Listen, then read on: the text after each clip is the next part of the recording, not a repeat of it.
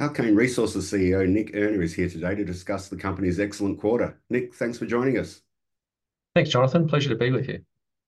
Now, last week there was an Edison research report uh, that highlighted the company's upside. Can you tell us a bit about operations over the last three months and why Edison was so excited?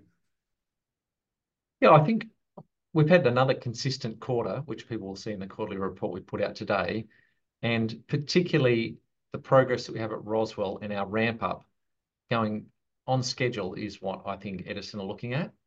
But particularly, they're looking as well at uh, the upgraded Boda resource that we've put out and seeing that we're really starting to wrap by moving a large portion of that to indicator. We're really starting to wrap a value around Boda. Kaiser to come in this coming quarter, and then we'll be working on a scoping study a few weeks after that. So maybe that's sort of April. And so all these things are starting to show value, I think, for people. You know, people have potentially been overlooking that in our uh, stock price to to present.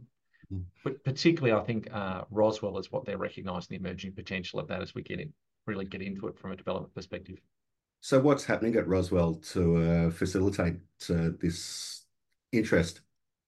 Yeah, well, if we look at if we look at sort of page five of our announcement, I encourage people to go to there after they watch this. Is there we have a diagram showing the infill drilling at Roswell. And so that's, you know, 10 by 15 drilling, which is quite quite tight. Obviously, it's for grade control purposes for ourselves, or it will be. But um, and so what we're doing there is really defining in a lot more detail the the shape of the ore body in that sort of yellow highlighted box section, which is several hundred meters below the surface. That'll be our first mining area. We really do have quite high grades there. So we'll be putting out an updated resource model for that later in January.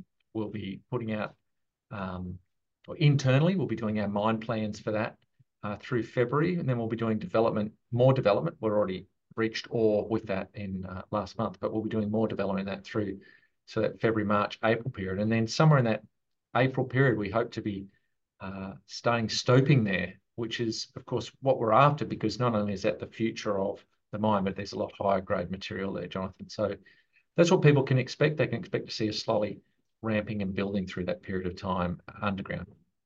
So there's a lot going on this coming quarter as as there was a lot that went on in this last quarter. Gold sales were also solid. Um, the the work at Tomingley Gold Extension is also going uh, going on track. Absolutely.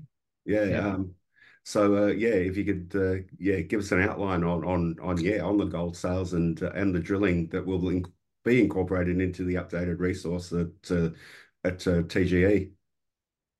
Yeah, so gold sales, you know, around 14,000 ounces, you know, our price there was was solid. People can see that we're continuing to pay into the hedge. We've got a table um, in a in a corporate section with the hedges that we pay into. Our, you know, average price in the last quarter in hedging was just under twenty eight hundred dollars Australian per ounce. And then apart from that, we did spot sales, you know, much of that above 3,000 dollars an ounce. So very strong sales. You know, we don't hold a massive inventory of gold. And then on the ground for the expansion project, a lot of the work has been occurring in the paste plant that we're putting in uh, above Roswell and also the flotation and fine grind circuit that we're putting in uh, within the existing Tomingley plant. And both of those long leads autumn, long leads ordered. We've got a pad finished uh, at the paste plant, concrete starting there.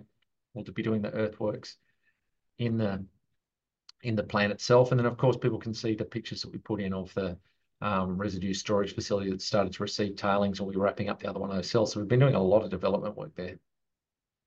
And let's talk about the Boda deposit as well. Um, updated resources seem to be the theme uh, of the next few months. Can you fill us in on how that uh, came about?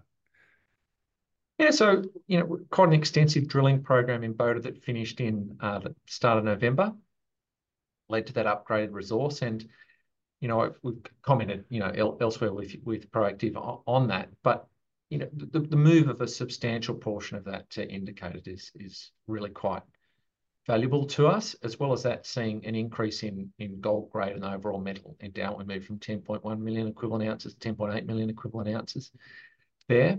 And at the moment, we're drilling heavily at Kaiser. That drilling will finish in the next week or two, and then we'll wrap that up into resource model, send that resource model away for independent geostatistical analysis, and then you know, probably later in March, that resource will be released. In the background, we're running a scoping study on all of that. We'll update the mine designs. I've already put out the metallurgical results we've seen. We've got people working on the plant designing and costing in parallel. So after a few weeks after that, whether that's late March, early April, not really sure we need to see yet, we'll be putting out the scoping study for Boda, which will let people start to wrap a value around it. So yeah, a very busy half year coming up.